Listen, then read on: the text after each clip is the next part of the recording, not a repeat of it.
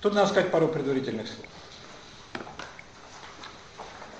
Дело в том, что все, что касается религии, теологии и всех вот этих, так сказать, связанных с этим сюжетов, у русскоязычной интеллигенции, интеллектуалов, самые большие пробелы. Это понятно вполне и, так сказать, объяснимо, потому что, ну, была же яма на протяжении 70 лет с лишним, вот этот атеизм весь их вонючий, и каша эта вся, которая пичкали народ. Э, так что неудивительно. Но это создает, как бы сказать, перекос некоторый мировоззренческий, что само по себе плохо. А во-вторых, э, ну как бы самые базовые вещи человек не знает. Этого не случается, скажем, в других науках. Ну там как бы, ну человек там все-таки знает, да, таблицу умножения, какие-нибудь там синусы, косинусы, да, умеет ориентироваться по карте, там наверх, север, да. Какие такие базовые вещи люди знают что, скажем, Гитлер жил после Спартака, но до Динамо.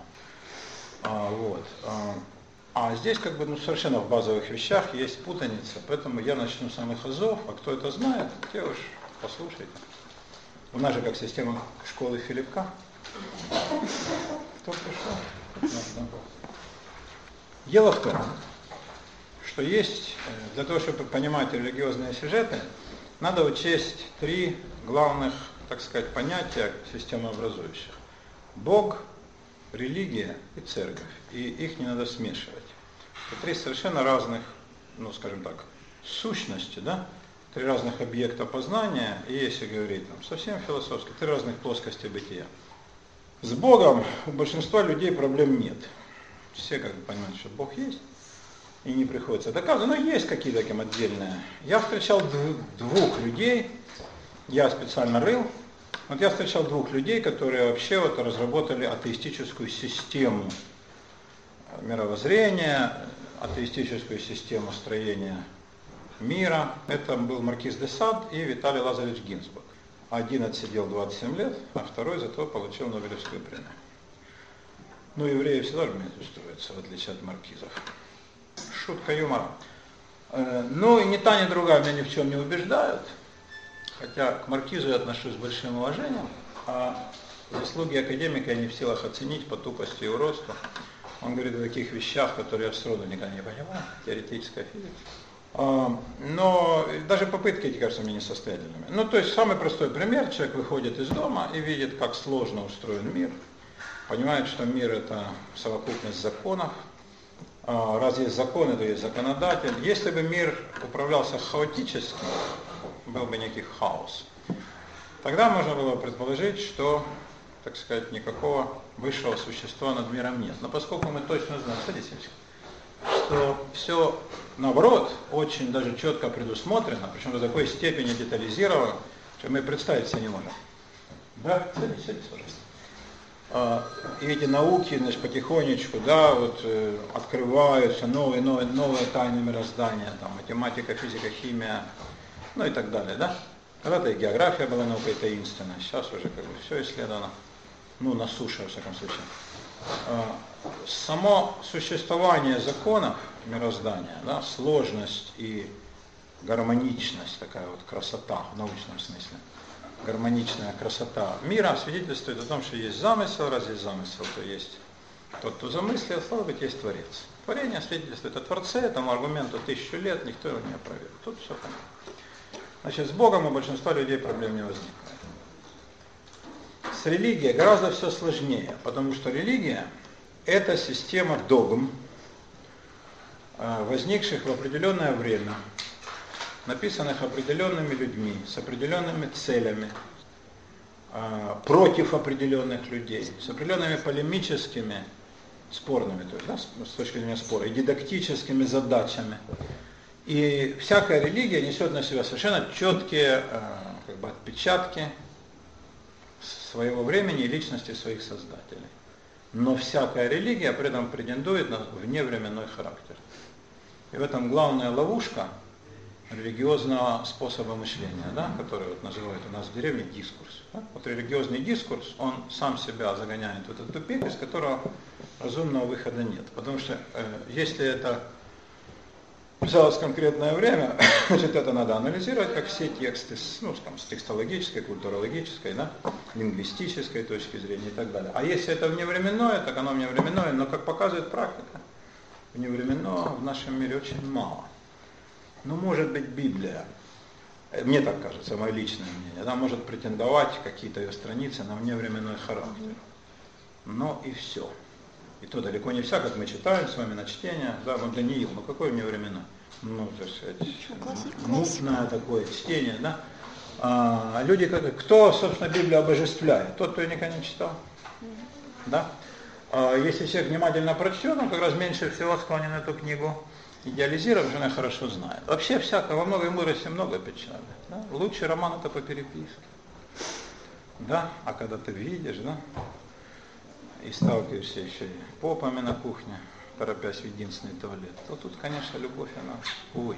Так и тут. Идеализировать легче всего тот предмет, о котором ты меньше всего знаешь. В этом плане религия не составляет исключения, но она как бы вот есть для людей некое такое прибежище.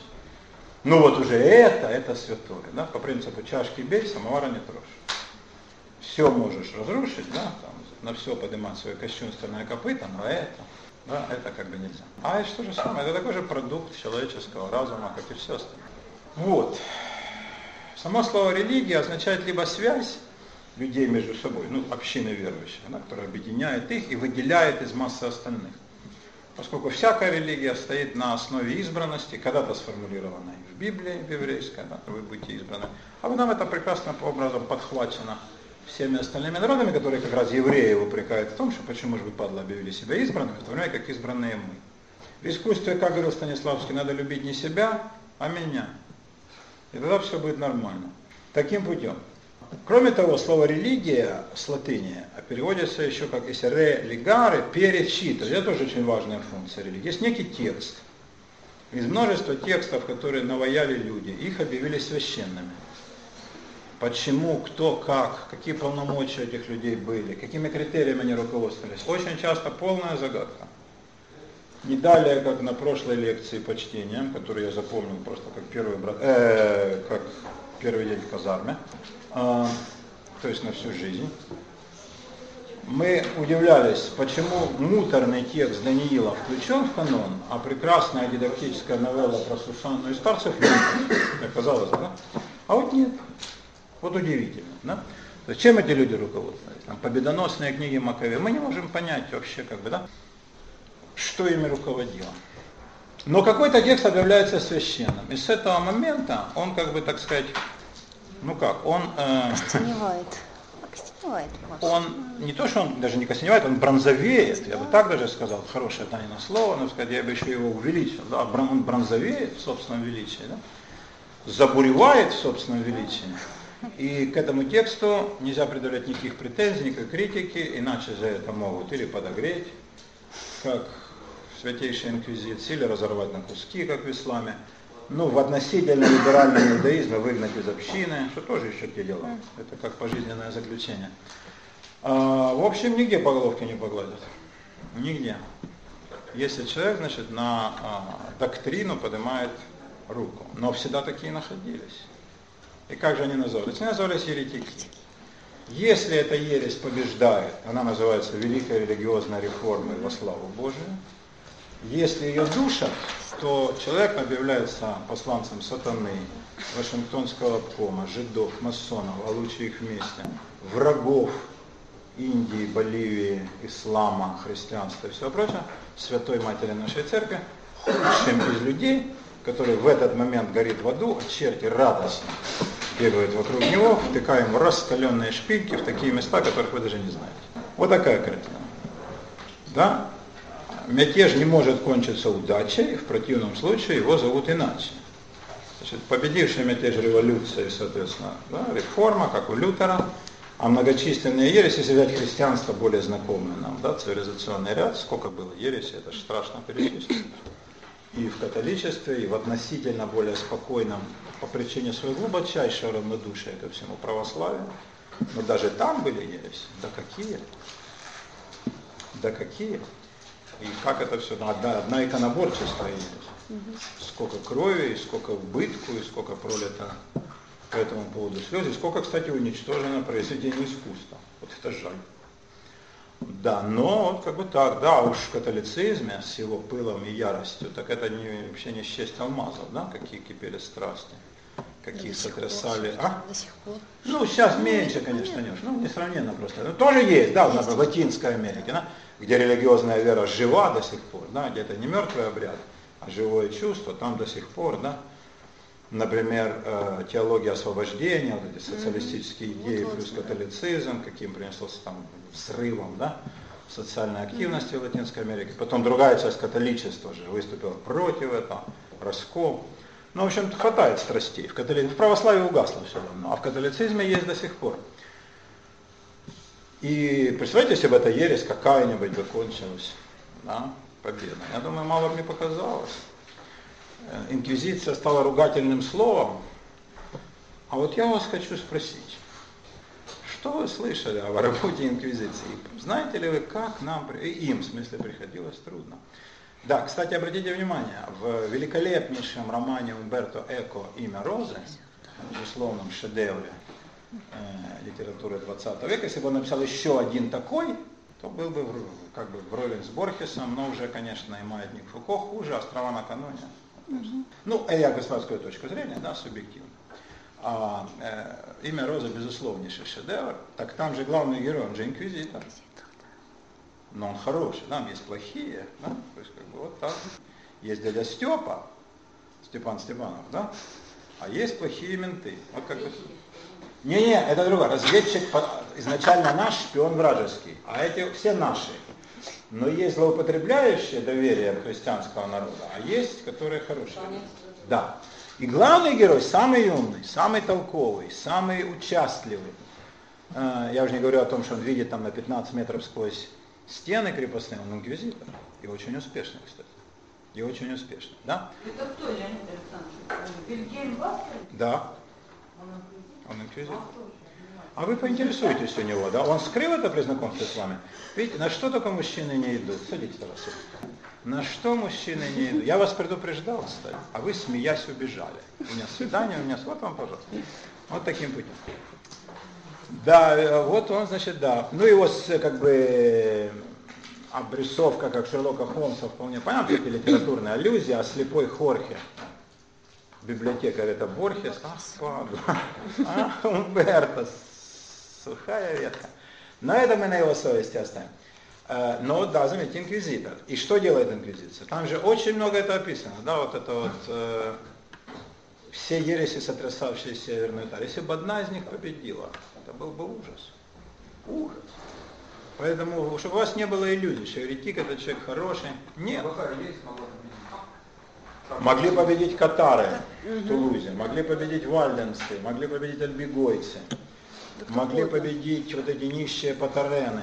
Альбегойцы вообще такие мощные были. да. Мощные Ага. ребята, да, пока Симон де Монфор им не выписал. Э, Патарены нищие, да, охватило всю Европу движение. А потом вот это вот фра, как там, Джакомо, да, который вот описан непосредственно его, э, там еще монахи, да, в э, имени Розы, которые вот этот здоровяк, да, который участвовал в этом движении, говорит, вот тогда я жил, а сейчас что я делаю, да? Ну, Собираю с крестьян десятину и порчу делаю, это все мое служение, а тогда мы жили, да, я трус. Вот. эм, это люди, требовавшие коммунизма в прямом смысле, монашества, уравнительных распределений благ. Это был бы конец цивилизации. Ну что значит, если победила? Христианство было ересью? Нет. Христи- Нет, А, христианство было, нет. Христианство было лжемессианским движением. Это совершенно другая вещь. Оно никогда ересью не являлось в иудаизме. Потому что ере... а ересь только в христианстве? Нет, почему? Есть и в иудаизме. В иудаизме была вот эта ересью можно, например, считать караимский расход. И он сильно поколебал. Но иудаизм устоял, но как бы были, были неприятности. А в чем различие между ересью Лжемессианское движение это нечто извне. Дайте я вам нарисую. Гениальный, да, затяжной? да, да, да. Что такое секта? Это от латинского сектаре, Секта. да, слово сектор отсюда же. Вот есть некий сыр религиозный, ну 80 центов. Вот это секта. То есть она вырезает из уже имеющегося. А мессианское движение нечто приходящее вовне и создающее свою вселенную. Да? Рисунок гениальный, согласитесь. Что я ценю в живописи, когда никто не может повторить? Секта это хейт. Нет. Не всегда. Э, Секта, э, ересь может стать сектой, если ее не разгромят. Давайте условимся. Лжемессианские движения – это религиозные явления, свойственные только иудаизму и христианству. Например, в исламе их нет, и в буддизме их быть не может. А сунниты, шииты это что? Как? Сунниты и шииты – это два огромных религиозных течения, как каждый которых считает другого сектой, но какие же там Ну, секты, сотни католики миллионов людей. А? католики Как католики и православные, то же православные? самое. А, ну Это направление. считают друг друга сектой. Ведь православные не считают, вернее, как Почему? не считают. Как-то не считают. Раньше считали католики Православные православные. считают сектой всех, кроме Всех, себя. кто конечно. это от большого великодушия и от чудовищного ума. Э, Католицизм и протестанство численно многочисленнее христиан православия, но никогда его сектой не объявляли. Да, только А про- как они? А это есть размер? Они считают, что это, э, да, это размер, конечно. Размер Размер. имеет значение, да. Есть области жизни, где размер имеет значение. И То есть если там несомненно, 10 так, да. тысяч, то это секта, а если там миллион, то это течение. Ну, условно так, да. Условно так, да. Безусловно. Сколько приверженцев за этим идет? Значит, внутри каждой религии, внутри религиозного движения устанавливается покой и стабильность. Это идеал. Покой и стабильность означает прекращение всякой живой мысли. Посмотрите на нынешнюю российскую политику. Ну, правильно. Значит, всякий, Застой. всякий человек, вскарабкавшийся на трон, заинтересован сидеть там вечно, свесив ножки, чтобы ему мыли горячей водой с горчицы. И менее всего заинтересован в том, чтобы его туда сменили, а он бы через 4 года неизвестно чем занимался. Так было и будет. Поэтому любая система стремится к своему увековечиванию. Люди недовольны этим, потому что каждый хочет смены элит, справедливо понимает, что он не хуже остальных и может занять свое место под солнцем. Поэтому в любой, даже такой консервативной системе, как религиозная, всегда возникает брожение. Они принимают вид либо недовольства низов, тогда это почему? Типа, что же вы проповедуете одно, падлы, а делаете другое? Да? Какой это джип может быть у настоятеля Донского монастыря, взявшего обет нестяжания? Да? Что же вы говорите о христовой бедности, а сами посмотрите на себя? Да? Что это у вас за застежки из белого золота? Это вызывает низовые движения, ну в том смысле, что когда народ еще живой. Либо народ возмущает явное и откровенное кощунство. В ну, или как то, что ему кажется таковым. В Москве, конец 18 века, э, не, несколько лет не урожая, потом тяжкая зима и чумной бунт. Еще чума ко всем прочим прелестям летом. И выставили в районе Китай-города икону, которая считается чудотворной, народ лезет к ней, значит, прикладываться, и митрополит, э, ну, нелепый совершил поступок, он убрал, он, конечно, с точки зрения гигиены, да, это правильно, что чем меньше будет толпиться народу и будет ее меньше целовать, тем, конечно, меньше заболеет. Он это понимал, но объяснить это он, видимо, не мог народу.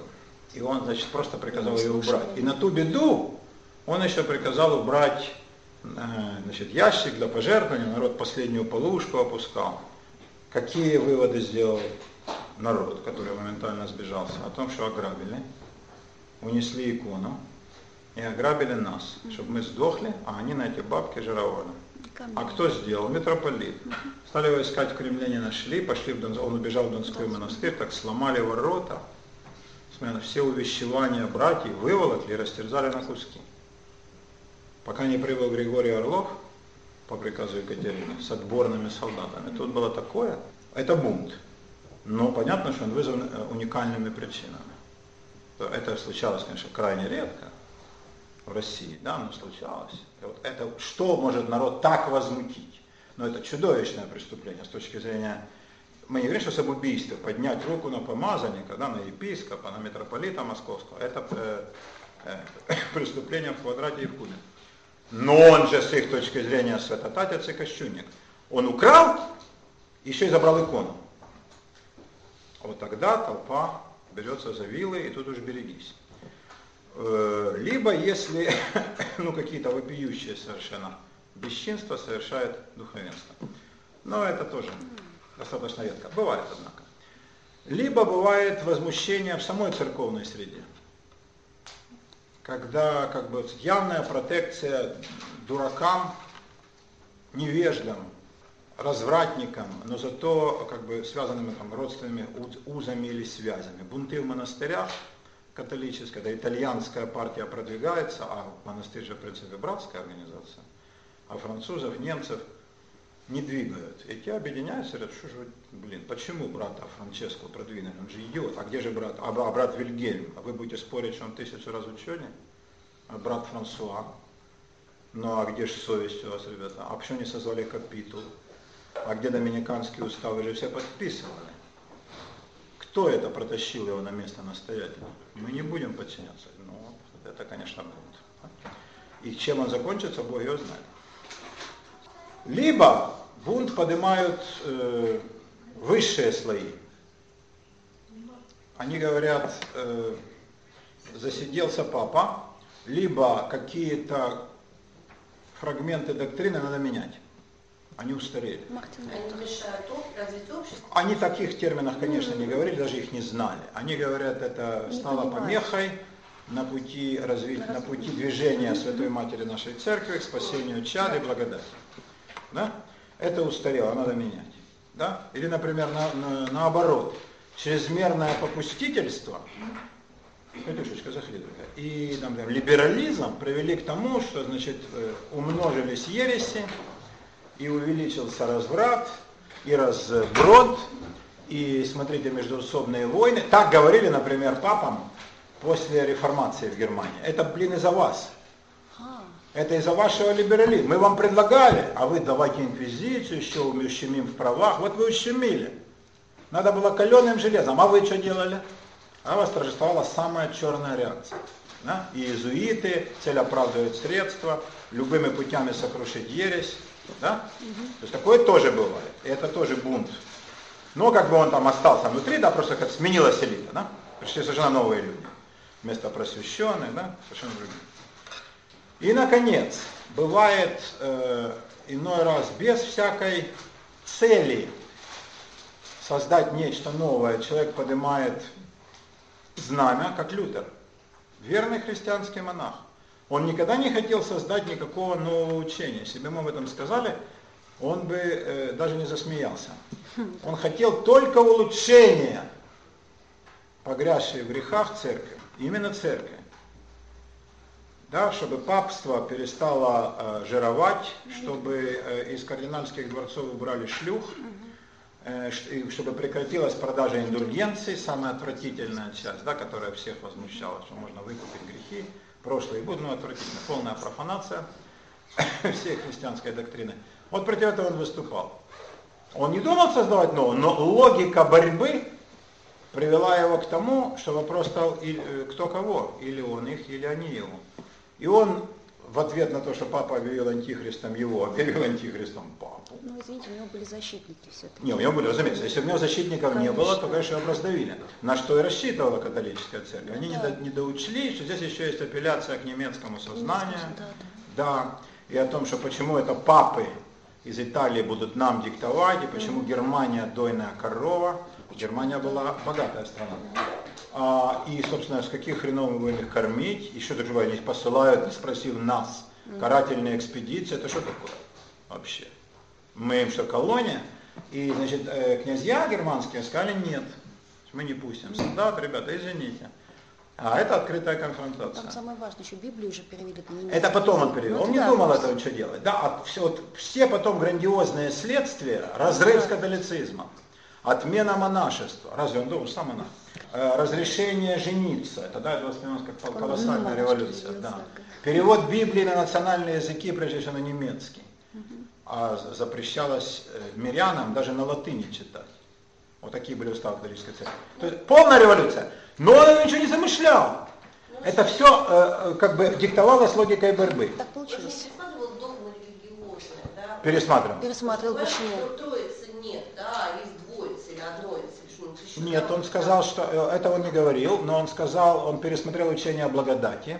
А. Да, он э, пересмотрел учение о священном писании и предании. Не хотел так глубоко э, как бы, углубляться в эти дела, мне это более общие вещи, но давайте отвечу на это и пойдем дальше. Например, в католической и православной церкви есть священное писание, это Библия, Ветхий и Новый Завет, и священное предание, а, Священное Писание, Священное Предание. Предание – это э, сочинение отцов церкви первых семи вселенских соборов. Они считаются народ, наряду с Писанием. Плюс к этому католицизм сказал, что все сочинения пап имеют такое же значение. Значит, протестантизм это отменил. Никакого предания. Да, авторитет отцов церкви просто как учителей. А есть только Писание. Причем Писание можно переводить на национальный язык. Это полная революция. На Троицу он не замахивался, но он отменил монашество. Для тогдашнего католицизма, попробуйте сейчас православие отменить, хотя сколько там тех монахов, да, какой поднимется вой. А, а тогда, угу. что такое отмена монашества и отмена целебата для духовенства, безбрачия? Просто покушение на самое святое. Это-то народ как раз понимал. В тонкости никто, ну как это у нас будет, как? И наш батюшка будет женат, как, ну, в смысле, как обычные люди оскверняться. Ну, как, кто такому придет? Да? Вот это было для людей, для миллионных масс гораздо важнее, но он это пошел. Он на это пошел. Как это Библию читать на немецком, на языке э, пивных, бардаков и базаров, а не на великой священной латыни. И на это он пошел. То есть это колоссальная вещь. Но поначалу ничего не замышлял. Так что многие вот бунты бывают вот такими.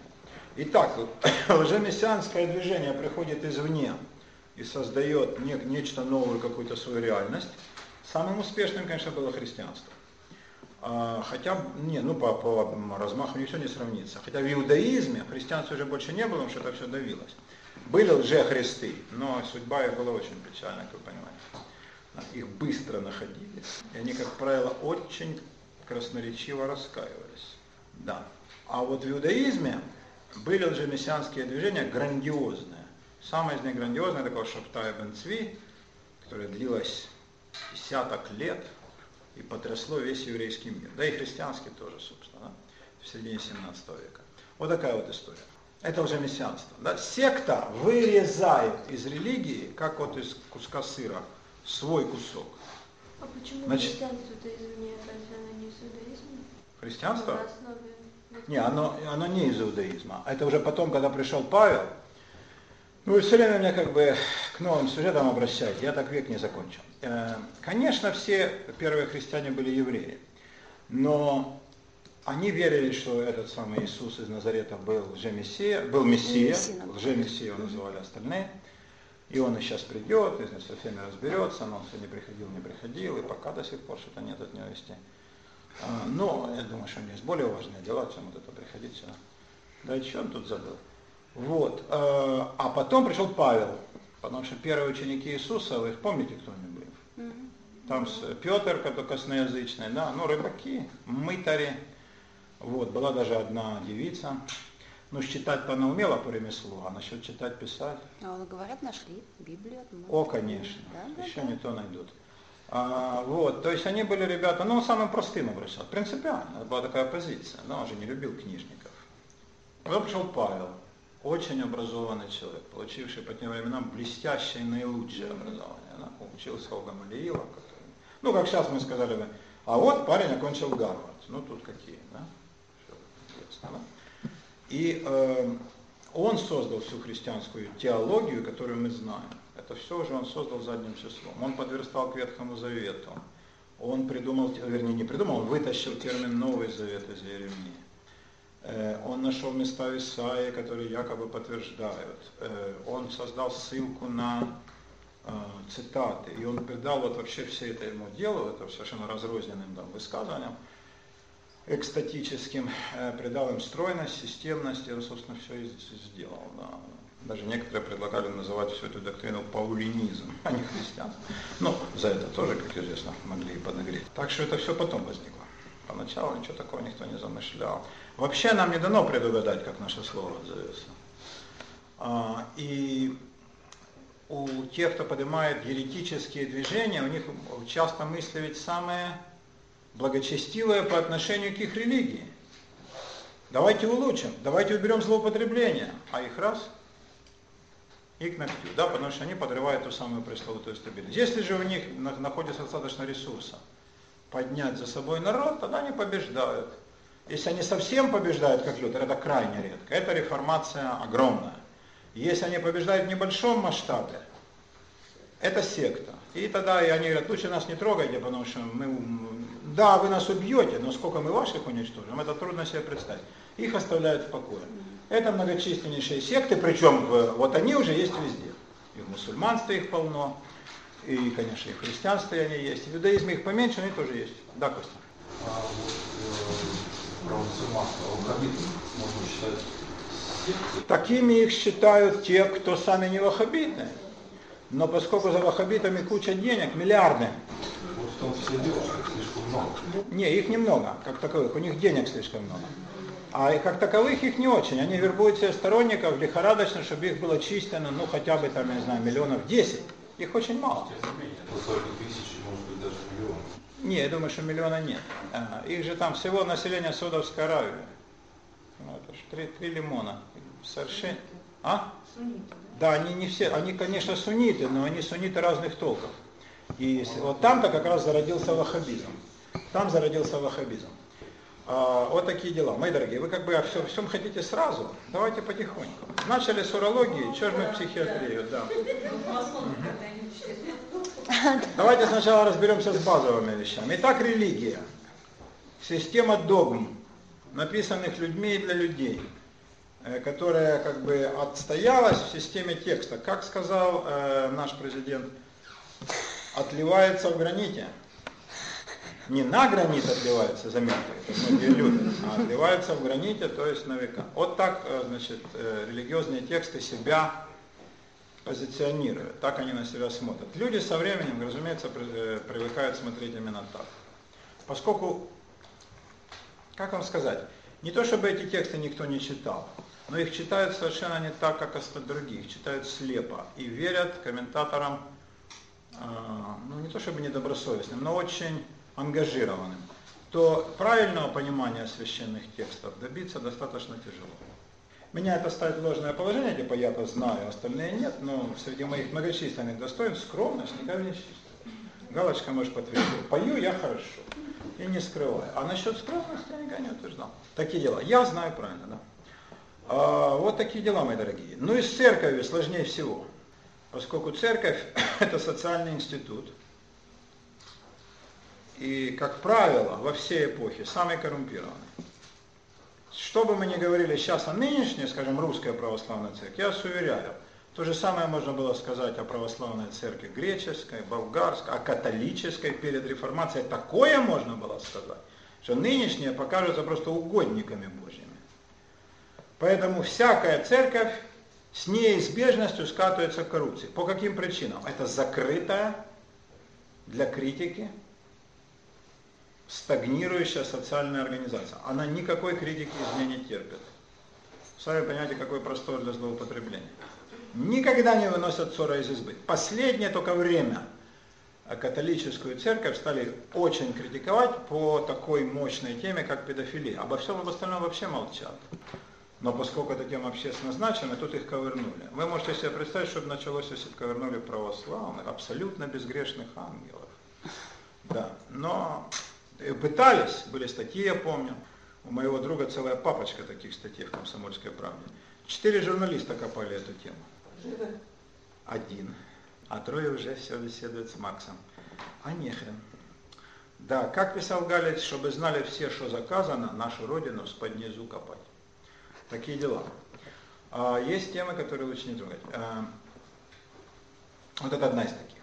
Про гомосексуализм в церкви, про педофилию, про злоупотребление финансы они еще стерпят, а это нет.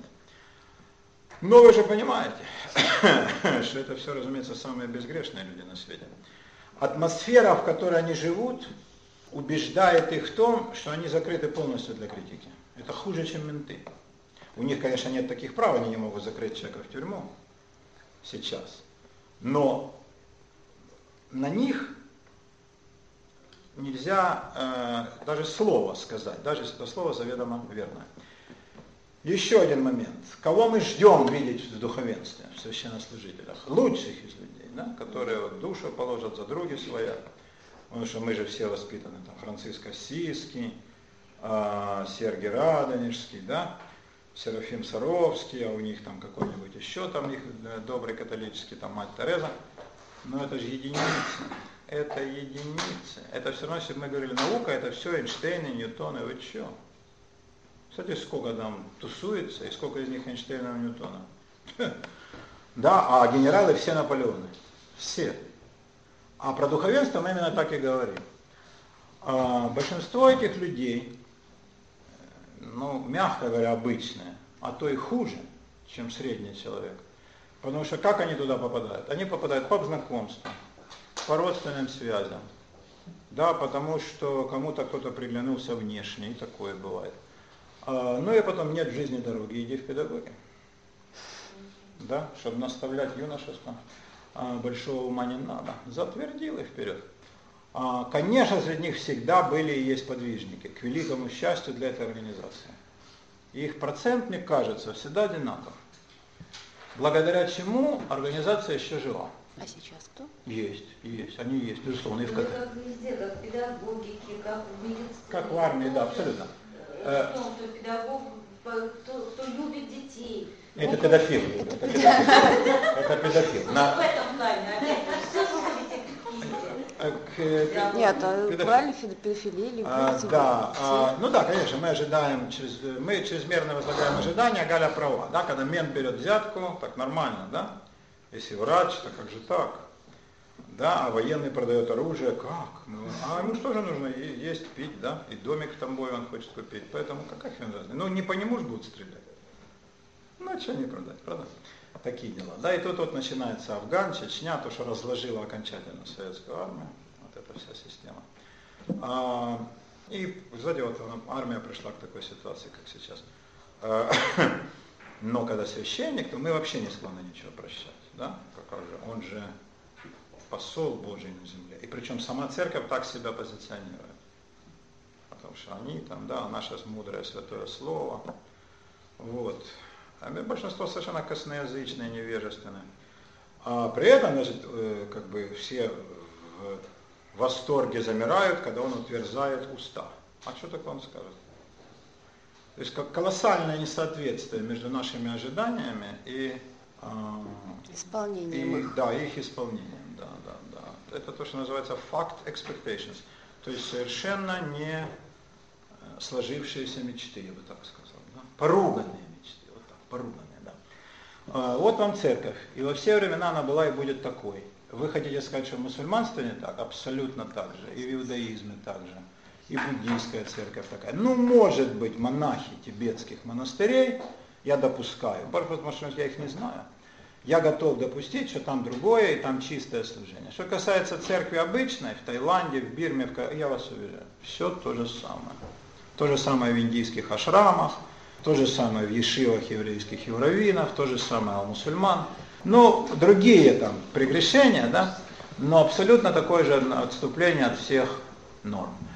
Поэтому Бога, религию и церковь ни в коем случае нельзя смешивать. Кто предлагает их смешивать? Сами церковники. Тогда получается, значит, если ты говоришь, что отец Иван пьяница, а Равин Абрамович идиот и невежда, то ты, э, ты копаешь под устои, да, и больше того ставишь под сомнение существования Бога. Ничего подобного. Надо понимать, церковь, религия и Бог – три разные плоскости. Вот это прежде всего. Теперь переходя к масонам. С Богом ни у кого из масонов никаких проблем не было, они были очень верующие люди. И как я вам уже неоднократно говорил, принять масонское служение очень тяжкий крест. Мог только человек искренне верующий. Я думаю, для неверующего это было бы не по силам. То есть, ну, я не знаю просто, какие другие выгоды человек мог извлечь. Сколько мы знаем, масоны любили писать дневники, ну, весь 19 век, а уже 18 очень такие в духе Руссо, такие откровенные и обширные, и они очень много пишут о религиозном чувстве своем, об оскудении. Вот я был сегодня в церкви, не умиляет меня по-прежнему, я не могу вот так, как брат Василий. Вот что бы мне сделать, чтобы я заходил и вот не слушал там, что бормочет наш поп, а вот посмотрел бы да, на распятие, и умилился бы, и ушел бы духом, и не слушал эту всю фигню, не смотрел бы на толпу, а вот предался бы истинному религиозному чувству. Это очень распространенный мотив. То есть они вот этим очень озабочены, да, как минуя да, вот эти, как бы, общенародные знаки церковности, сразу уйти в такой вот непосредственно чисто религиозный опыт, если удастся, то экстаз. А, практики, которые они практиковали, медитационные, да, молитвенные, тоже были на этом, э, на это настроены. Поэтому о масонах можно сказать так. С церковью у них отношения были тяжелые. Самые тяжелые с католической. Были проклятия взаимные, осуждения. Католическая церковь писала о том, что они дети сатаны. Собственно говоря, до 50-х годов всякое даже общение с масонами было запрещено. Ну, вы знаете, в 62 году был Второй Ватиканский конгресс, он все смягчил, и теперь уже как бы католицизм далеко не тот, который был. Наоборот, он самая стремительно изменяющаяся структура, кто бы мог ожидать, да? А, просто ну, с колоссальным потенциалом изменения. Это очень двинуло католицизм вперед, как социально а, ориентированную да, сущность. Но, конечно, а, разрыв между тем, что было, и тем, что есть, он огромен. И даже иной раз трудно понять, что это одна и та же религиозная система. Ничего похожего в протестантстве, тем более в православии не произошло, все то же самое. А, но с протестантством отношения самые хорошие, потому что оно, конечно, а, очень близко. Ну, как бы протестантство формировалось во многом на основе масонских идеалов, представлений, масонской этики. Совершенно неудивительно, кто же э, основатель-то протестанства? Мартин Лютер. Ну, не он один, вы правда, Кальвин, Свингли, да, вообще правильно говорить Кальвен, как оказалось. Но мы привыкли Кальвин, да? Да. Как мы говорим, Шекспир, а не Шекспир на французском. Мы мы говорим, Шекспир, хотя это и правильно. В общем, Кальвин, Свингли, да, вы правы, этот Эразм Роттердамский, да, но, конечно, главный Лютер. А Лютер-то чей ученик? Иоганнеса Рейхлина.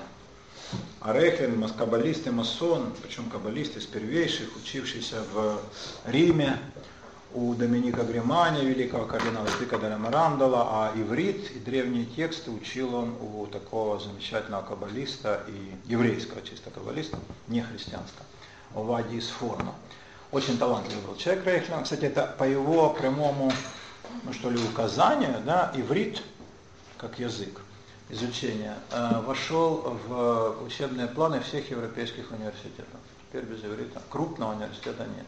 Тогда как классический, ну, как греческий латынь. Когда он А? Когда его включили? А вот где-то где в э, э, последней четверти 16 века, 1500, 580 годам, да, довольно рано. Вот, и он очень повлиял на Лютера, и, конечно, протестанты очень многое взяли у масонов. Из этики, из взглядов на мир, взгляды на богатство, на деньги, на время. Это вот, вот эти базовые константы, они пришли из масонства. Так что с протестантством, что удивительно, да, отношения самые дружелюбные. Самые дружелюбные. В протестантских странах, которые с неизбежностью были самые свободные и веротерпимые, Германия, Голландия, Скандинавия, Англия, а потом Штаты, они, конечно, масонов не только не преследовали, наоборот, там масоны всегда были в фаворе. Ну а с православием? Ну, в таких странах, как Греция, Болгария, Румыния, там, Сербия, вообще, я думаю, не знаю. Ну, может быть, в Сербии, тут я не готов вам сказать. Может быть, в Сербии, все-таки это страна поцивилизованней, какие-то масоны были, приезжавшие там из Австрии или из Италии. Ну, про Румынию, Болгарию, Молдавию, я думаю, что это вопрос можно сразу закрыть. На Украине были масоны, но именно потому, что Украина была частью российской гнусной москальской империи. Хотя масоны были очень знатны в Одессе. Одесса такой масонский город, Киев. Но Одесса украинский город. Ну вы были в Одессе тот раз? Это грека, итальяна, еврейско, какой-то космополитический. Львов э, был немецкий, стал еврейско-польским. Да, Киев был, ну, в общем-то, был польский, потом их выгнал, стал русским. А украинских-то городов-то и нет. Тем не менее, вы будете смеяться, масоном был э, Грушевский, э, который это национальный, ну, я не знаю, столб украинской государственности, первый президент еще, когда была Центральная Рада. А, автор монументального труда по украинской истории, он изображен на 50-гривновой самой популярной купюре, ну и вообще как и Грушевский для Украины. Я не знаю, с кем его сравнить а, для России. Чубинский, автор гимна «Ще не вмерла». Народ поет «Ще не вмерла Украина», это не так, «Ще не вмерла України», ни слава, ни доля. Ще нам, браття козаченьки, усміхнеться доля. Згинуть наші вороженьки, оце жиди, москалі. Ну я так взагалі взагалі. Як роса на сонці. Запануєм, пане браття, у рідній сторонці. Ще не вмерла України, що не вмерла України, ні слава, ні судьба. А, Чубинский был масон. То есть там ожидают, я когда-то об этом рассказал в Киеве, честно сказать, поверг публики в шок, некоторые даже не смогли подняться. А, да, из украинской вот этой национально сведомой, сознательной интеллигенции многие в масонстве состояли. А, ну, Украина, да, православная страна, масонство было. Но, конечно, это все конец 19 начало 20 века, когда оно процвело могучим образом в России и под сильнейшим российским влиянием, да, вы же понимаете. Про Сербию не буду говорить, а Россия. Ну, про российское масонство мы же говорим с вами. Что бы вы тут не рассказывали, Россия, безусловно, ведущая православная страна. То, что там в Греции начиналось, оставьте это при себе, Грецию, с ее драхмами. Поэтому для православия важно, что происходит в России, а не что происходит в Греции. И это абсолютно очевидно, это было и будет, да? Ну, это же понятно. Ну и как российская православная церковь реагировала? Подождите. Во-первых, ни, э, ни один патриарх, ни потом священный синод, который при Петре образовался, святейший правительствующий синод, который был распущен только в 17 году, не издал ни одной бумаги против масонства. Патриархи, которых потом восстановили при Сталине, тоже ни одной бумаги не сказали. Конкретные священники, да. А другие конкретные священники, наоборот, масонство одобряли и в нем состояли. Но если мы сравним потенциал тех, кто э, говорит против, и тех, кто говорит за, то это настолько несопоставимые вещи. Ну, это как ружейная дробь и пушечные ядра. Вот примерно такой будет масштаб. Потому что кто состоял в масонстве из духовенства? В конце 18 века от приходских священников до митрополитов и епископов. Митрополит Макарий Десницкий, один из крупнейших русских богословов и первый крупный историк русской церкви.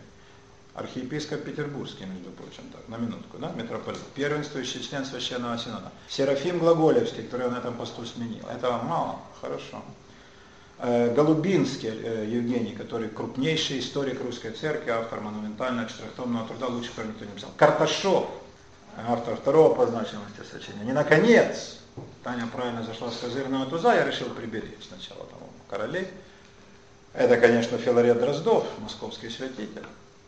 В миру Василий, да, взявший имя Филарет, умнейший человек, я так скажу личное свое мнение, может быть, самый умный человек вообще за всю историю русской церковной иерархии. Один из умнейших человек, э, людей за всю историю России. Величайший умница сколько сделавший для просвещения, в том числе и в смысле Слова Божьего. Это его идея библейское общество. И он вступил в ложу полярная звезда, из которой никогда не выходил. А вы говорите. И вы будете сравнивать с вот этим фуфлом, который что-то там вякает на страницах черносотенных газет. Смотрите, это ваше дело, я не православный. Это вам сравнивать. Но когда я смотрю объективно с точки зрения веса в российской истории, что такое филарет, извините, или Макарий Десницкий, вот это вот говно, я говорю под микрофон. Ну о чем вообще, о чем мы речь ведем, мои дорогие? Это э, даже не смешно. Что касается священноначалия православной церкви, официально, ни одного худого слова в масонстве сказано не было. Значит, это личное, частное мнение кого-то. Надо относиться к нему как к частному мнению. А? Вы меня поняли? Вы, смотрите, православие, оно, вот это его и сила, и слабость. Оно аморфное и рыхлое. Это не как в католицизме. Папа сказал, главнокомандующий, все под козырек, да? Приказ начальника, закон для почему. В нет. Ну, гораздо большая степень свободы. С другой значит, кто-то вякнул, какой-то там, а, ну вот был этот, как там, Иоанн Снычев, да, который в Питере, омерзительное фуфло. И он, значит, что там про масона говорил дурное. Невежественный, косноязычный, тупорылый.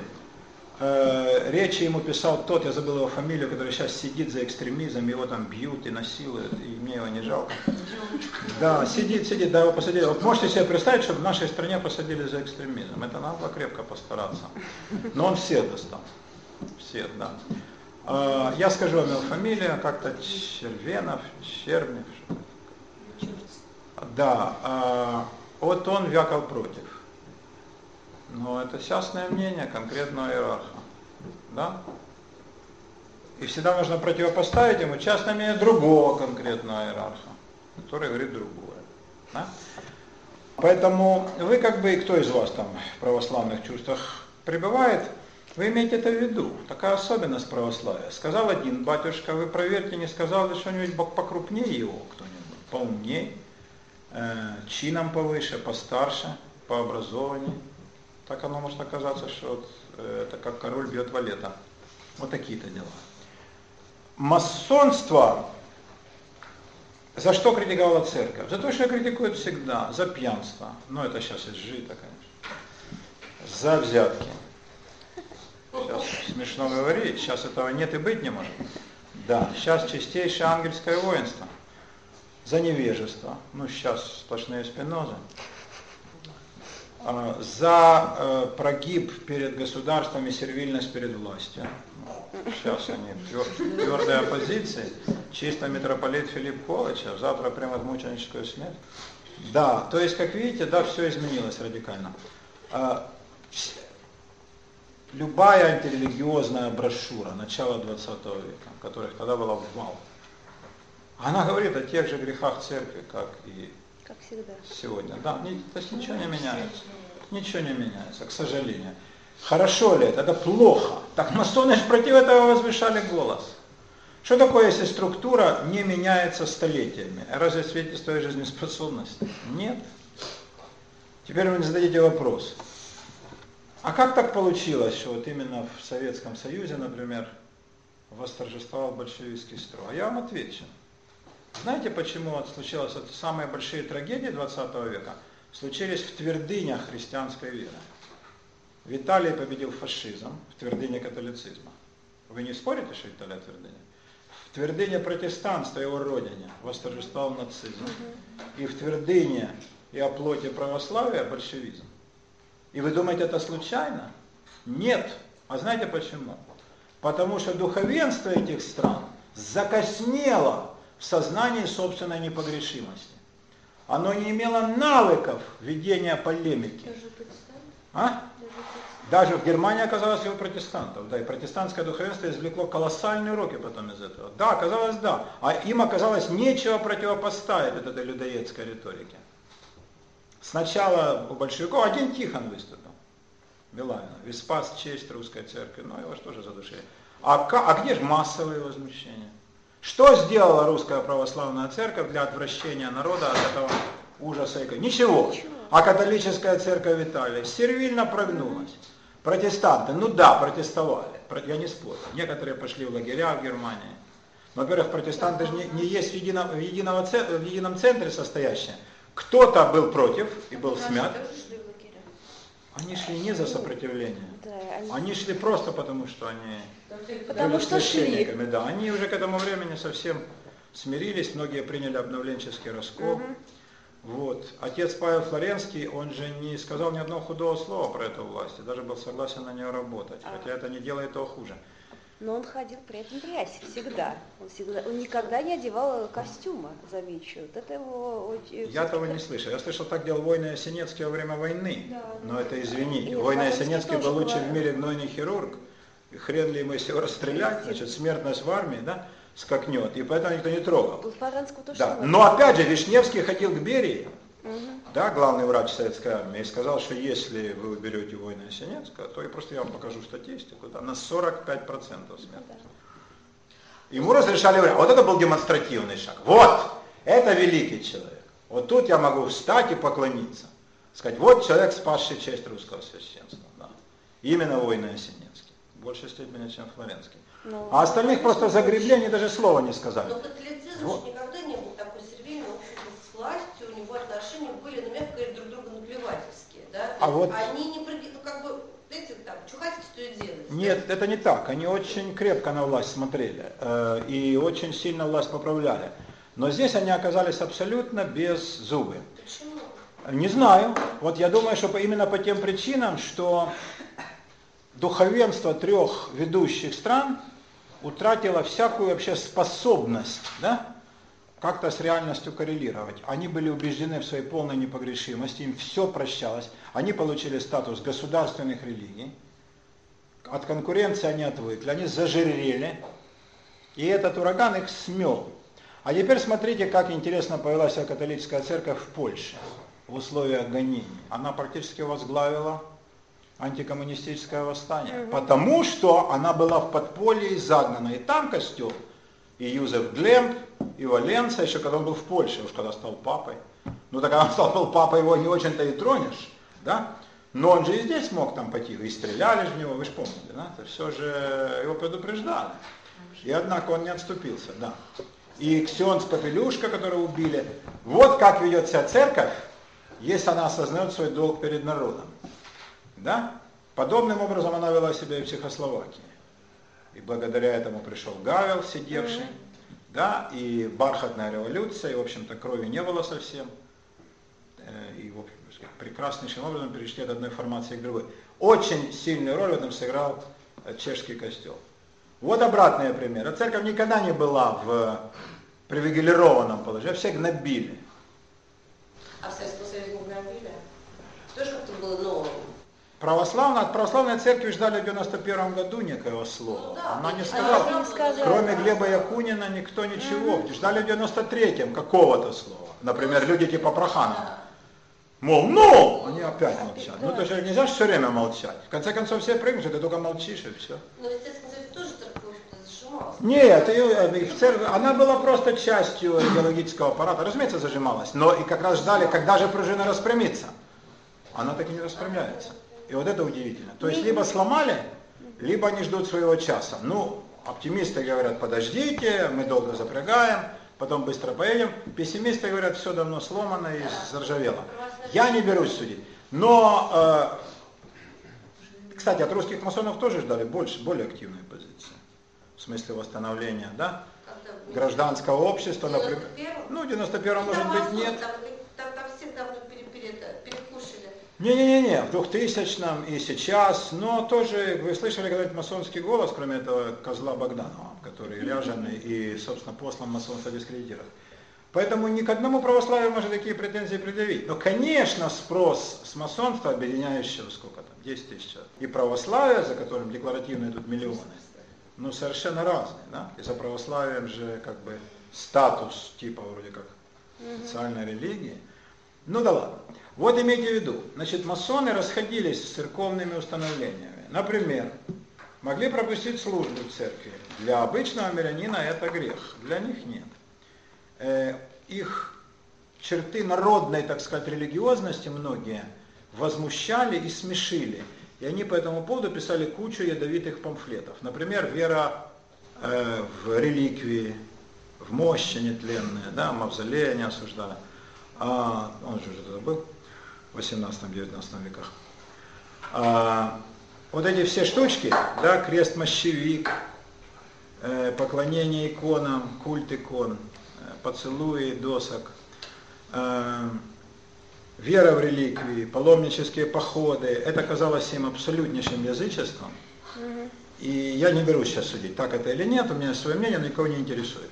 Но для масонов это однозначно была уступка язычеству. И они непримиримо против этого боролись. Ну а для церкви это же, во-первых, колоссальный источник дохода, не забываем, начнем с этого. А кроме того, многие из них, возможно, и действительно верят в это. Я думаю, меньшинство, но может быть кто-то до сих пор в это верит. И, естественно, по этому поводу компромисса быть не могло. Второй момент. Масоны толковали Священное Писание. На основании чего? А как же? А они же изучали столько времени.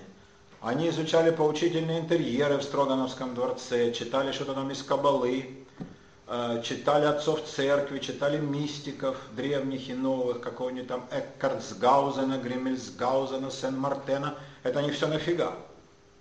Чтобы стол работать? Нет. Они сами трактовали Писание. Александр Федорович Лабзин, например, в журнале «Сионский вестник». Кстати, сейчас бы кто-нибудь выпустил журнал с таким названием. «Сионский вестник». А тогда, пожалуйста, и распространялся до Иркутска. Да, а, закрыли не за название, а за популярность. Жаба заела. Журнал рвали с руками. Казалось бы, религиозная философия. Кого интересует? А люди соскучились по пасторскому слову. Только нормально сказано. Что инкриминировали Лобзину? Ну никто не скажет, ты, падла, популярнее нас, поэтому мы тебя закрываем. Должна быть причина, да? Это же дело в Синоде, ну все по закону. А обер-прокурор Синода Голицын, личный друг Лабдина. То есть тут надо было четко подойти. И вот они придумали такую штуку. Во-первых, кто вам дал право, спрашивает церковное начальство, толковать священное писание? Лабзин говорит, а вам? Он за словом карман не лез. Кстати, он занимал пост конференц-секретаря Академии художеств, он тоже был парень, да, и служил по военно-морскому ведомству, да, в дешифровке, он не, не как бы не пальцем сделан и не вчера родился. Все хорошо понимал, пережил, это было уже при Александре, он пережил Екатерину и Павла, не таких видал. Они говорят, на нас почиет благодать. Он говорит, секунду, благодать это насчет таинств. Мы же таинств не, не делаем. Мы разве кого крестим, венчаем, отпеваем. Боже нас упаси. Вот ваша прерогатива, это таинство. Тут на вас почиет благодать. Кто сказал, что только с благодатью можно читать Писание? Кто мне такое сказал, ну приведите мне ссылочку. Они. Ну, так от чего тогда? Мы должны читать Слово Божие. Не к этому ли призывает Господь речь на полчаса с цитатами. И мы это и делаем. А что же у нас? Мы что, идиоты? У нас не может быть своего мнения? Разумеется, оно у нас есть. Мы его высказываем. Еретические суждения, покажите где. Ну а как это вы у нас отбираете право э, толковать Писание вообще? Они на это возражают.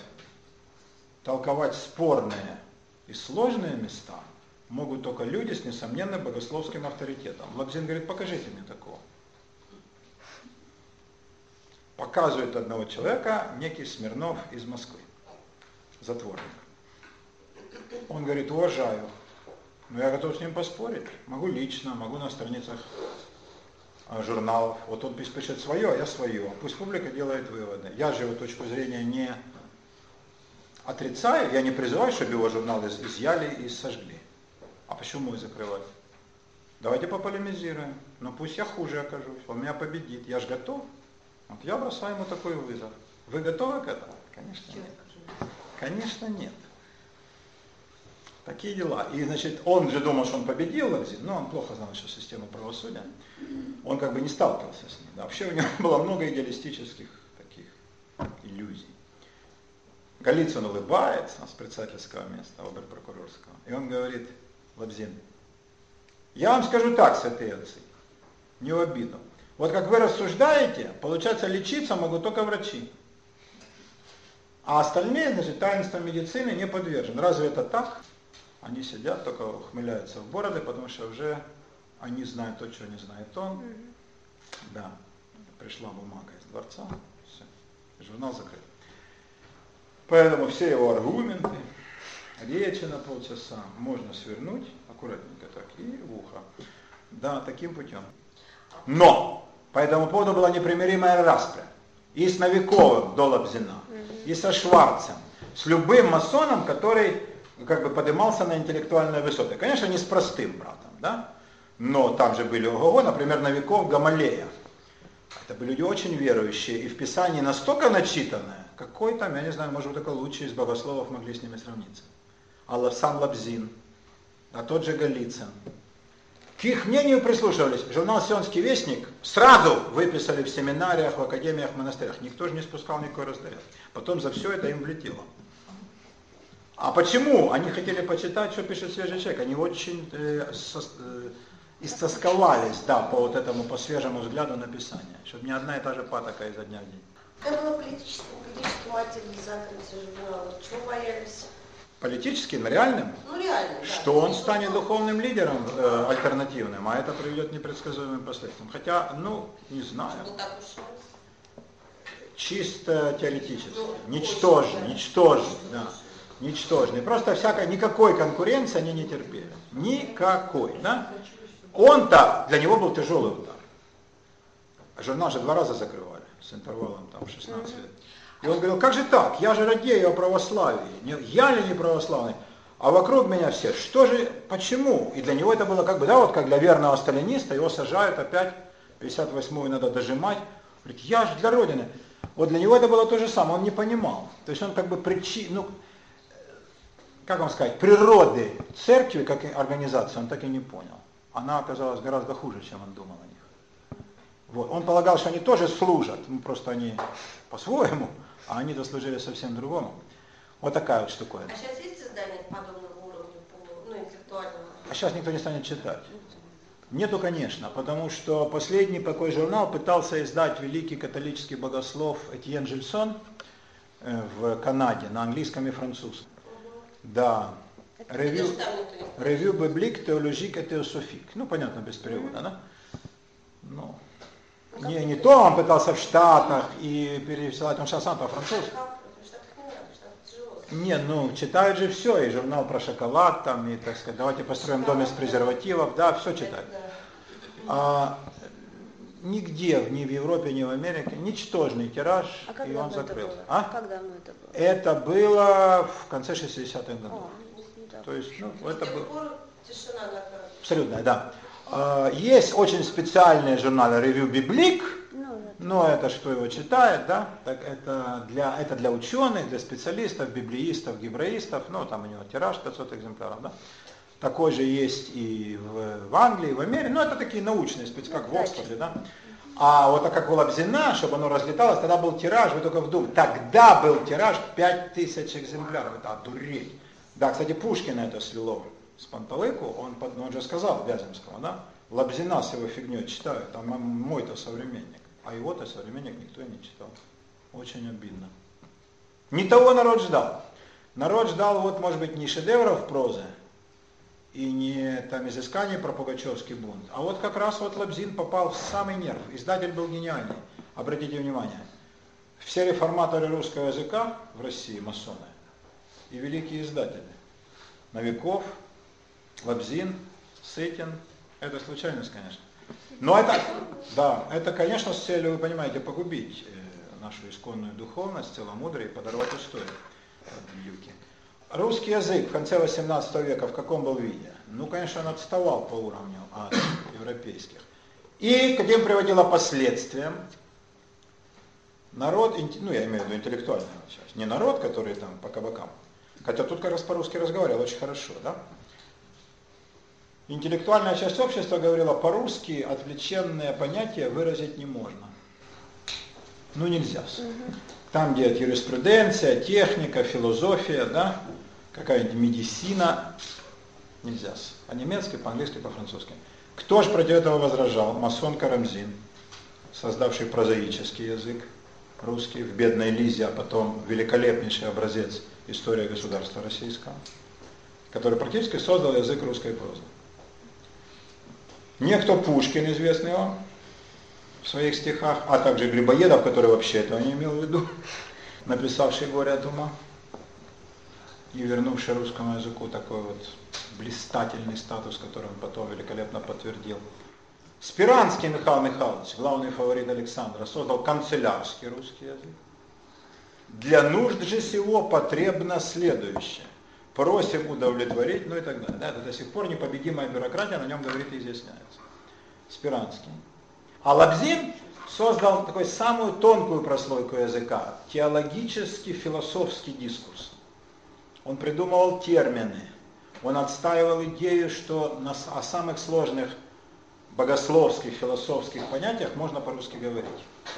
Можно по-русски говорить. И доказал. Вот чем еще был хорош сионский вестник? Только переводные работы. И он сам переводил. Переводчик был блестящий, он знал кучу языков. С французского, с немецкого, с греческого. И читатель, который, ну кто там стал в Костромском монастыре, там, не знаю, в Липецкой духовной семинарии, кто это бы читал бы французов и греков? А что вы говорите?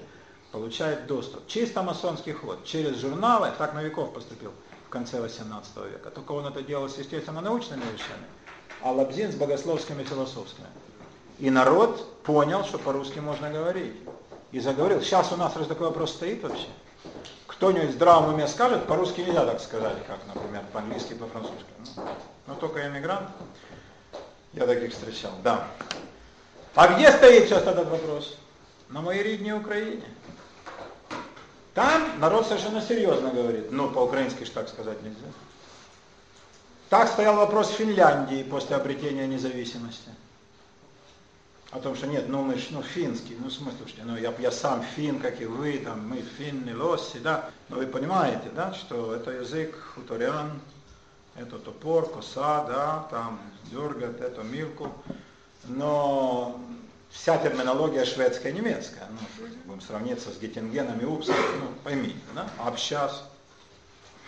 Все по-фински. То же самое говорили в Чехии, что чешский язык великолепен, но это язык песен, язык базара, язык народных представлений. Терминология вся по-немецки, ребята. Ну о чем вы говорите? Что, мы заново все создавать? Сейчас, давным-давно все по-чешски. То есть у Украины хватит воли настоять, и украинский станет полноправным языком, как финский, чешский. Как когда-то русский. Боже мой, все забыли. Сейчас русский колониальный язык для них, для всех. А давно ли? В начале 19 века столпы общества сомневались, можно ли по-русски сказать достаточно тонко. Пьера Безухова принимают в масоны. И брат там, да, главный, э, спрашивает его, что такое, по-твоему, скажи, уважаемый, масонство? И он говорит, масонство, une fraternité, и запнулся, фратernité братство, запнулся от непривычки говорить по-русски об отвлеченных предметах. Ну, блестяще, ну что, кто, кто скажет лучше Льва Николаевича? А к моменту, когда писал Толстой, это давным-давно было изжито. Но это что-то создавал. Вот такая вот любопытная штуковина.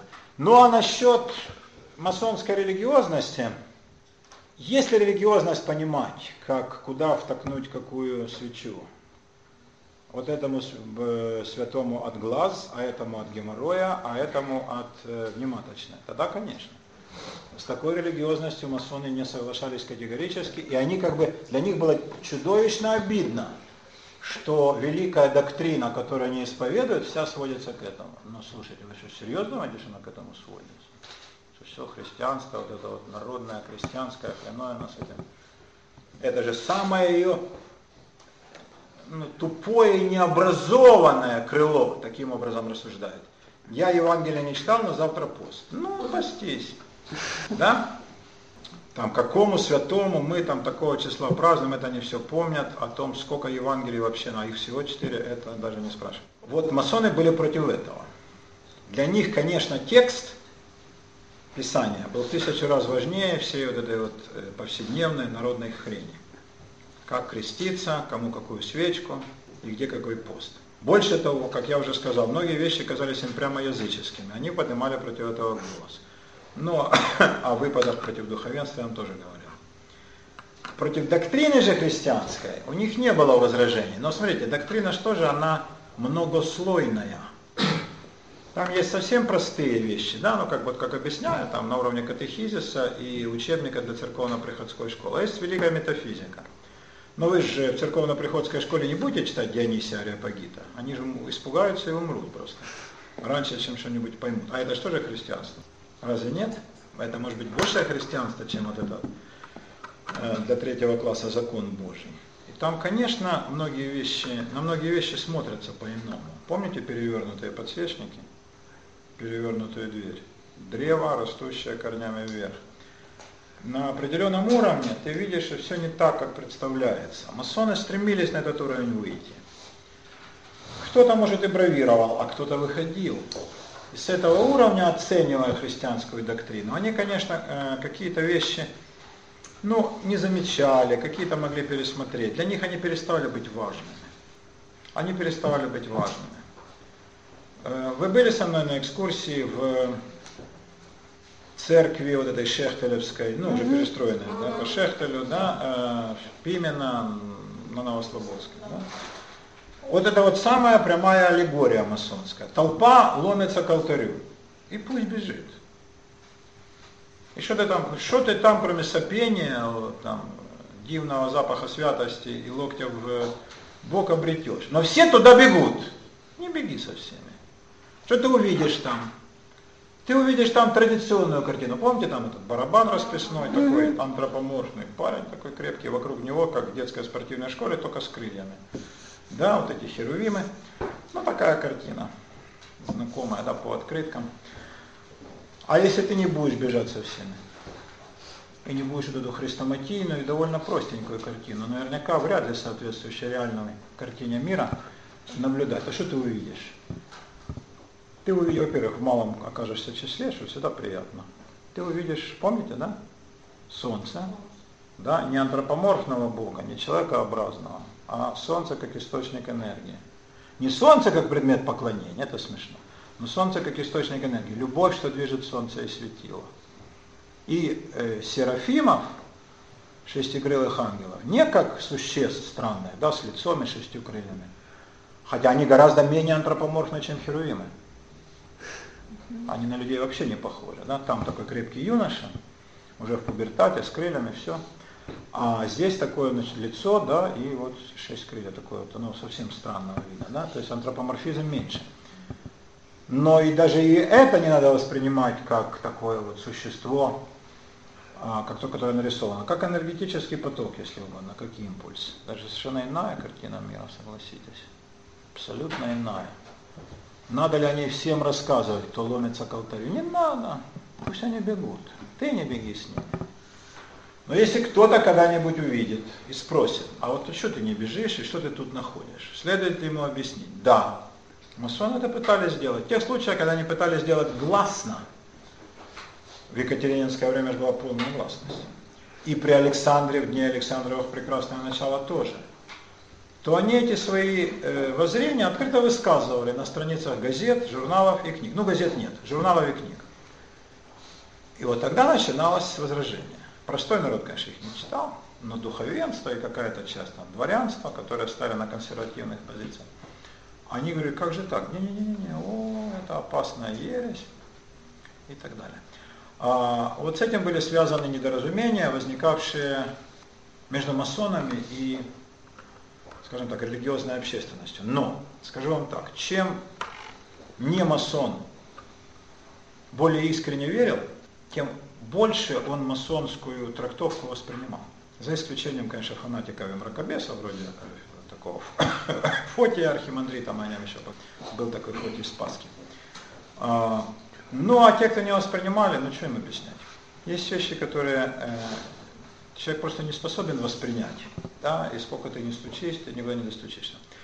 А вот такая штука, чтобы у вас не было, ну, скажем так, недоразумений по этому поводу. Масоны были, не только не были атеистами, были очень верующими людьми. Не знаю, было ли в истории еще более религиозно ориентированная группа людей. Их главным мотиватором внутренним была религиозная вера. Такая вот чистая, пылкая вера, которая горами движет.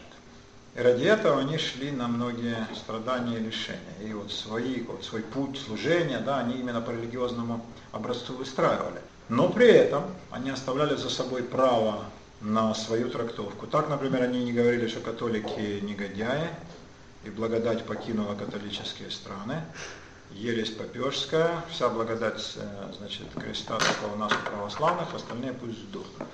Для них все представители христианства были в одной цене. Уже заодно это. Рьяные представители православной церкви их категорически осуждали. Категорически. Только христианство. Пока мусульманство рассматривалось как бусурманство, и с ним надо бороться. Турция главный враг. Иудаизм как, как религия не рассматривали. Они считали, что иудаизм умер давно. Иудаизм давно умер, они полагали, да. А у них было своеобразное представление о евреях. Они считали, что евреи были славнейшим народом когда-то. И на них была благодать Божья, они ее утратили. Тут рассуждали в рамках классической христианской доктрины. А те, которые сейчас живут, живут без благодати. И обрести ее могут только крестившись. Они это приветствовали. Антисемитских эксцессов они не одобряли, но они так понимали, что иудаизма нет, нет никакого иудаизма. Это есть давным-давно какая-то там сгнившая вера, какой-то полный предрассудков, тупой Талмуд. Они его не читали с родом. И поэтому, ну это даже хорошо. Если бы не прочли их мнение, бы, я думаю, даже стало лучше. Да. А, но иудаизм как доктрина их не интересовал. Не интересовал. Про восточные дела никто тогда ничего не знал. А, мода приходила на Индию и Китай чисто в виде там ширмочек, вееров, да, каких-нибудь там расшитых халатов шелковых, но никто всерьез, конечно, не думал, что я, они Европу могут чему-то научить, это гораздо-гораздо более поздние дела, уже 20 век. Поэтому, собственно, для них вся мудрость это была христианство. Они искренне считали, что христианство это вершина цивилизации. А, так они думали. А, но в самом христианстве нужно прекратить распри, раскол между католиками, православными, протестантами залечить, не считать, что одни хуже или лучше других, и вместе работать над общественным благом. И надо просвещать народ. Вот тут они очень расходились с церковью. Церковь ни одна просвещать народ не стремилась. А зачем? Вот, конечно, зачем это самый ключевой вопрос, да? Как сказано в Стругацких, нам грамотные не надобны, нам, нам надобны верные. Вот так вот. А вот это от грамоты, да. Лесовщина. Так, а к догматам как они относились? К догматам они относились по-разному. По-разному. Смотря какой был догмат. Какие-то догматы были для них абсолютные, какие-то они а, могли пересмотреть. А, вообще само слово догмат вряд ли человеку свободно мыслящему может внушить уважение. Догмат, он же не вправо, не влево, он же уже закоснел. Поэтому масоны, которые стремились наоборот сказать, ты посмотри на по-другому, да, think different, подумай еще раз, они по определению, сам стиль догматического мышления был им чужд. Сам стиль такой. Но догмат это же есть учение церкви, если они считали христианство вершиной. Это именно учение церкви, а учение религии не сводится к догматам. Вот очень правильная оговорка. Учение церкви это догматы. Ну как это? Потому что не все церковное укладывается в религию. Церковные дела, это вот эти вот посты, это где в Евангелии сказано, что нужно целовать доску в засос. Я не, не, не, не помню такого места. Непорочное зачатие они не отрицали. Нет, они, правда, там сильно спорили, на как и троица, ну как все, да, то, что непостижимо разумом. По этому поводу у них было любопытное, раз вас интересуют такие тонкости, с ума сойти. Это настолько непостижимо, абсурдно, что... Я нет, нет, нет, слово абсурдно вы забудете. Нет, Кстати, и Тертулян не говорил абсурдно, нет. А, кстати, что такое абсурдно? Абсурдо – это обращаться к глухому. То есть ты ему говоришь, а? здорова кума, на базаре была. Чи ти глуха, купила петуха. Бувай здорова кума, полтинник дала. И вот это для весь разговор. То есть, что такое абсурдно? Нет коммуникации. Нет коммуникации. Это абсурдно. Да? Ты обращаешься к глухому. А, это не значит как бы отсутствие смысла, просто у каждого свое, да? А выражение «credo ad absurdum», которое приписывают Тертулиану, у Тертуляна нет. Первый, кто это нашел, это был Пьеро Беляр. Чуть не сожгли. А он перерыл. Тертулян такого не говорил. Это ему приписали. А, не знаю, сказал ли кто так. А вообще насчет веры и разума, а, как бы опять же, христианство не сводится к тупорылым трем батюшкам католицизм, который, по моему мнению, ну я сужу с богословской, то есть с теологической точки зрения, да, а не с точки зрения там, страшной духовности. А, конечно, с точки зрения вершин теологии, католицизм это как Гималаи, а православие это как Альпы, тоже горы. И не всякий дойдет, но, конечно, масштаб несопоставимый.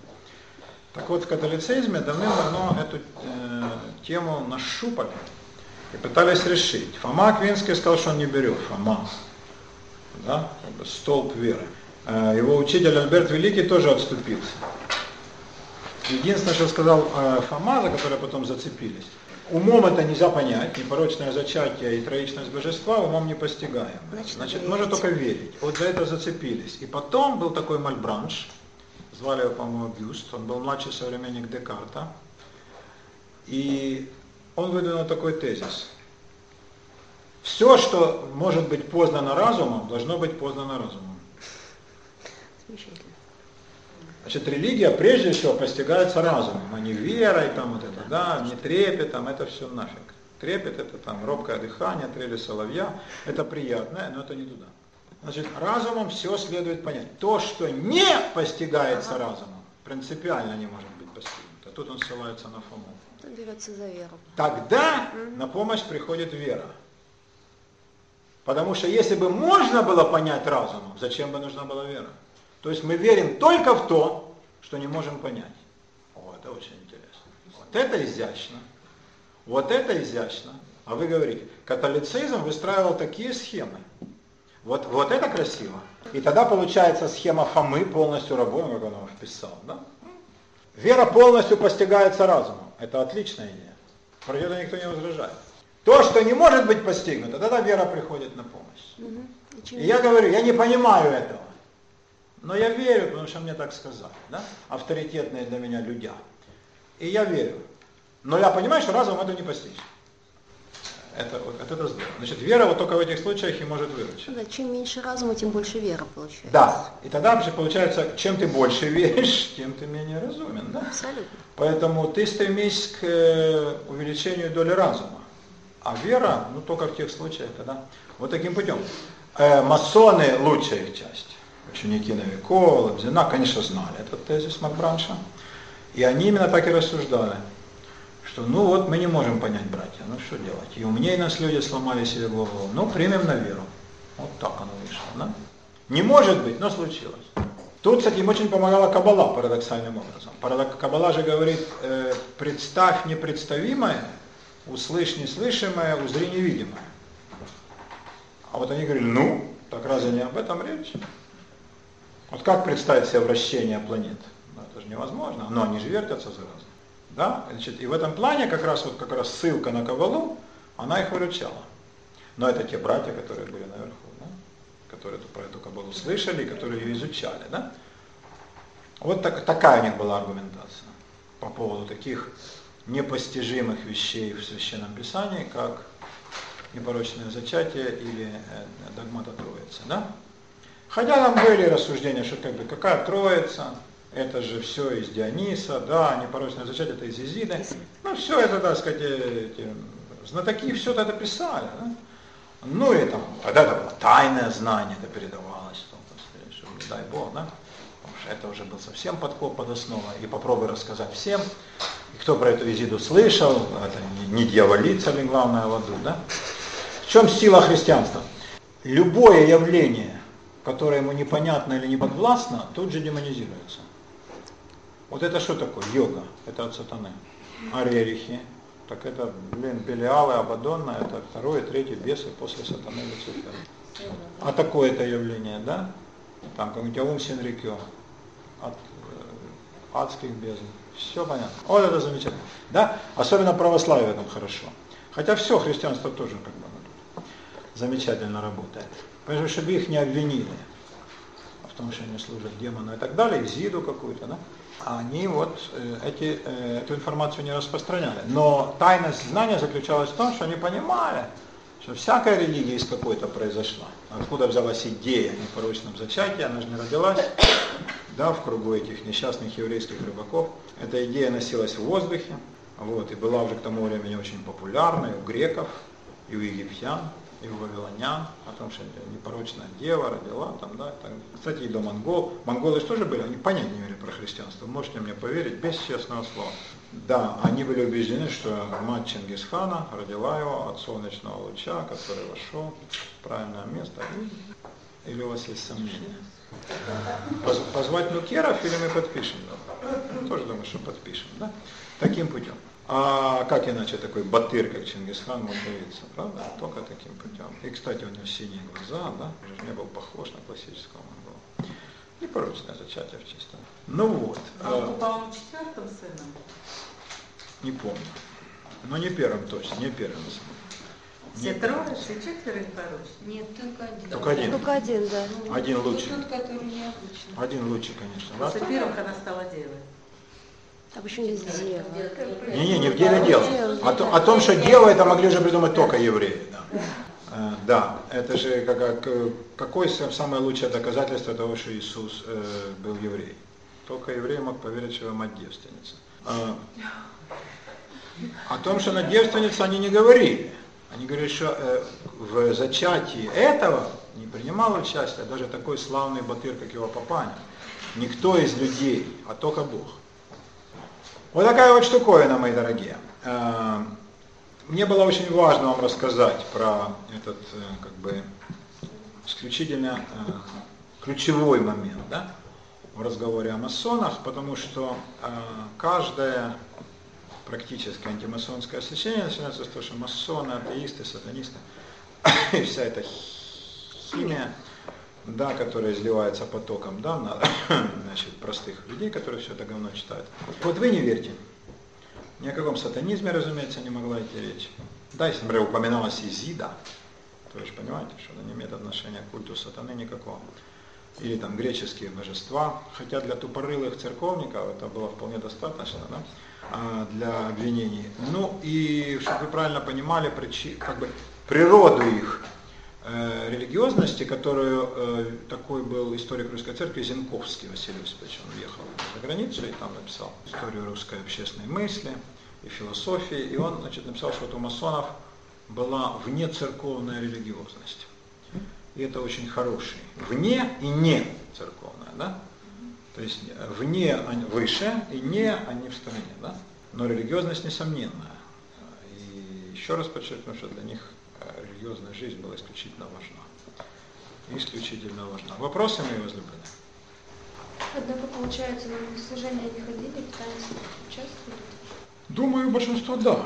Ходили, конечно, ходили. Ходили в общие церкви, ходили к своим священникам. Но не то, что они там от чужих не могли принять, просто когда среди своих, так они лучше себя чувствовали.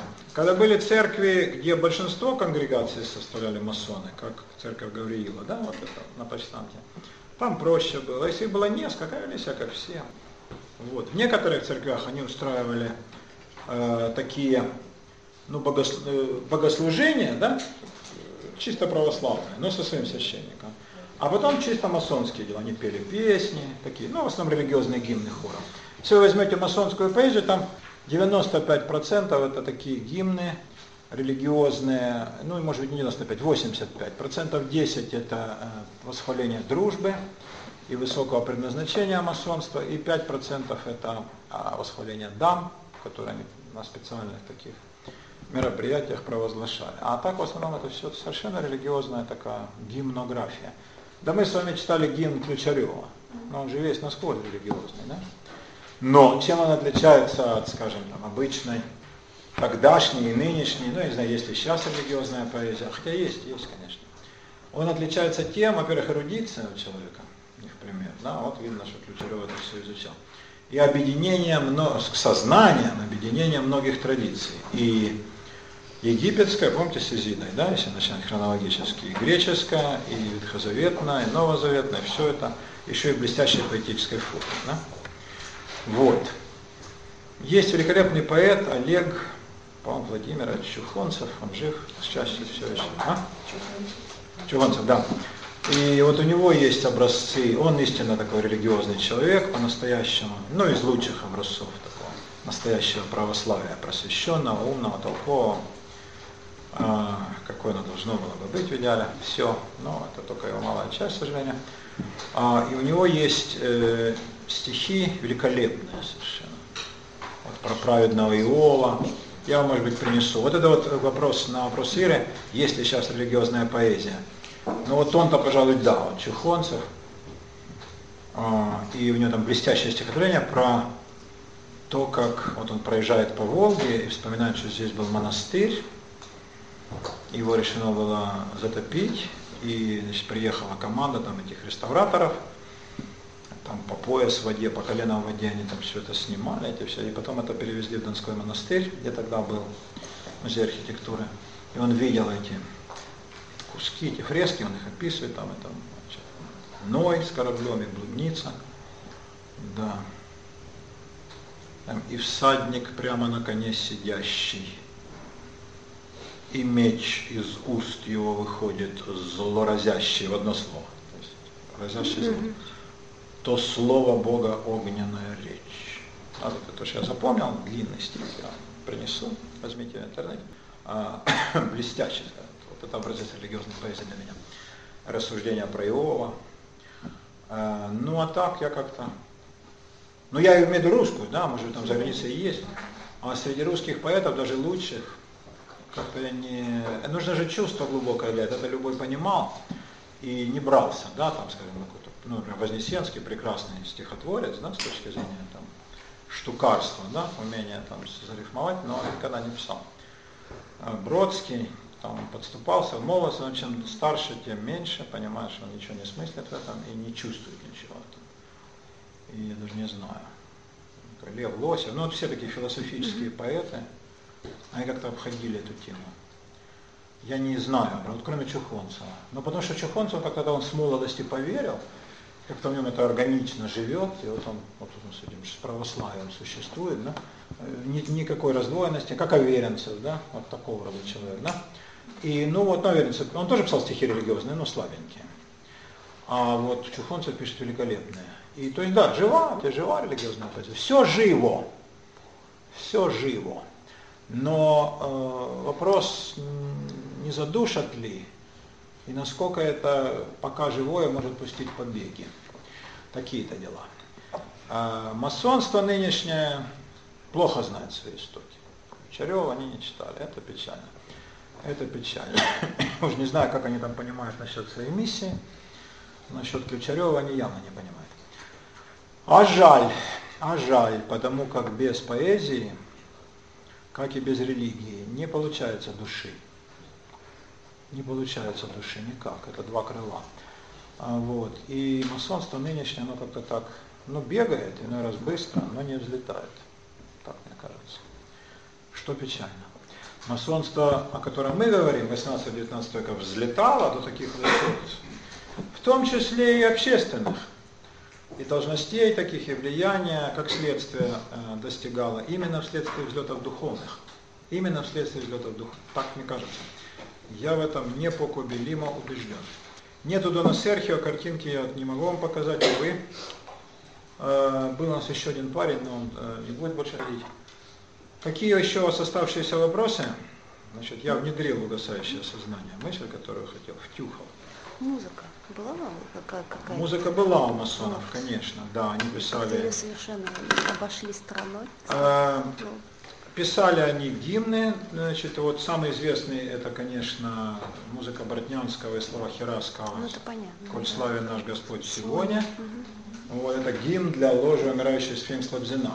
И играл его. Э, его, игра, его играли как гимн, и как э, а, песни на военных парадах, и с куранты на Спасской башне э, с 856 до 917 года. Угу. Вот. Другие гимны менее известны, но тоже. Бортнянский, он же был капельмейстер придворной ну, капеллы, да. он писал такую музыку. Ну вот его религиозная, которая исполняется в церквях, да, ну он же классик, э, духовной такой православной музыки, э, она во многом навеяна такими масонскими гимнами европейскими. Но это нельзя сказать, что это масонская музыка, это некая самостоятельная ну, понятно, часть, безусловно. Конечно. Да, это все как бы вторично, да, они не стремились тут. Ну и поэзия-то, опять же, поэзия все-таки была, ну, например, Сумароков там, э, да, или там Елагин в каких-то своих стихах. Это масонская поэзия. Ну, это выказывание чувства, на самом да, деле. Это э, э, объявление некой позиции. Да? Конечно. Объявление некой позиции. И вы помните замечательную фразу, которую э, Шиллер спросил у Гёте, если бы вы не были масоном, вы дописали Фауста? Он писал, хрен на сколько лет. И он сказал, я дописал, обязательно, но был бы другой Фауст. Вот это надо понимать. То есть и Моцарт создал бы свои произведения, ну, может, другая была флейта, не такая волшебная, сделал бы все, да? Вот, и Карамзин дописал бы, да, и Грибоедов, я уверен они все бы сделали, но было немножко другое, а может и сильно другое. Вот что важно понимать. То есть их мировоззрение, этих великих людей, масонская составляющая была громадна. Ну и самый разительный пример державы, мы говорили в прошлый раз, да, а, который не любил масонов, писал на них доносы, злобно высмеивал в сатирах и в пьесах. А тем не менее ходил в их ложи, и там только чувствовал себя востребованным, и там он впервые услышал Клопштока, и сделал свое лучшее произведение «Бог». Да, и э, когда он говорил Лобзину, вот Александр, вот вы не масон, а Лобзин говорил, вы с ума сошли, я не масон, да я. Для него это было самое злобное оскорбление, а для Державина комплимент. Вот Державин пример того, как на человека против его влияния, да, несмотря на его, так сказать, а, сопротивление, масонство оказало сильнейшее воздействие и влияние. Но сказать, что вот Клопшток, Клопшток масон, а Державинская э, ода, Бог, есть там? Ну да, там есть масонское мировоззрение, безусловно, каббалистическая его часть.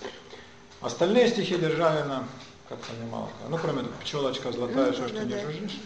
Около летаешь, а против не летишь. Это да. Это безусловно. Э, это вот такие вот дела, да, значит, э, у Грибоедова было бы другое, наверное, да, вот Александр Андреевич Чадский, Мгм. был бы другим, да, не таким злобным, нетерпимым, как он совершенно его списал с Петра Яковлевича Чаадаева, да. А, именно, вот, ну, совершенно портрет один к одному. Вот, и будущие декабристы, типа Загорецкого и Репетилова. Ну, было бы другим произведение. Да и даже у Пушкина, да, все эти там, его эти все произведения многочисленные были бы иными. А, Но масонской музыки, мне кажется, нет, как нет масонской архитектуры, а есть знаки. Знаю. Есть знаки, которые в музыке угадываются, в поэзии угадываются гораздо больше, ну, поэзия для, для них была более значимым видом искусства, да, в прозе и в архитектуре. Вот именно на уровне знаков. И вольных каменщиков знаки вновь проступают на стене. Это Ходосевич тоже из них. Что-нибудь еще? Anything else for you, sir? Мои возлюбленные, в четверг у нас лекция. Вы же многие ходите.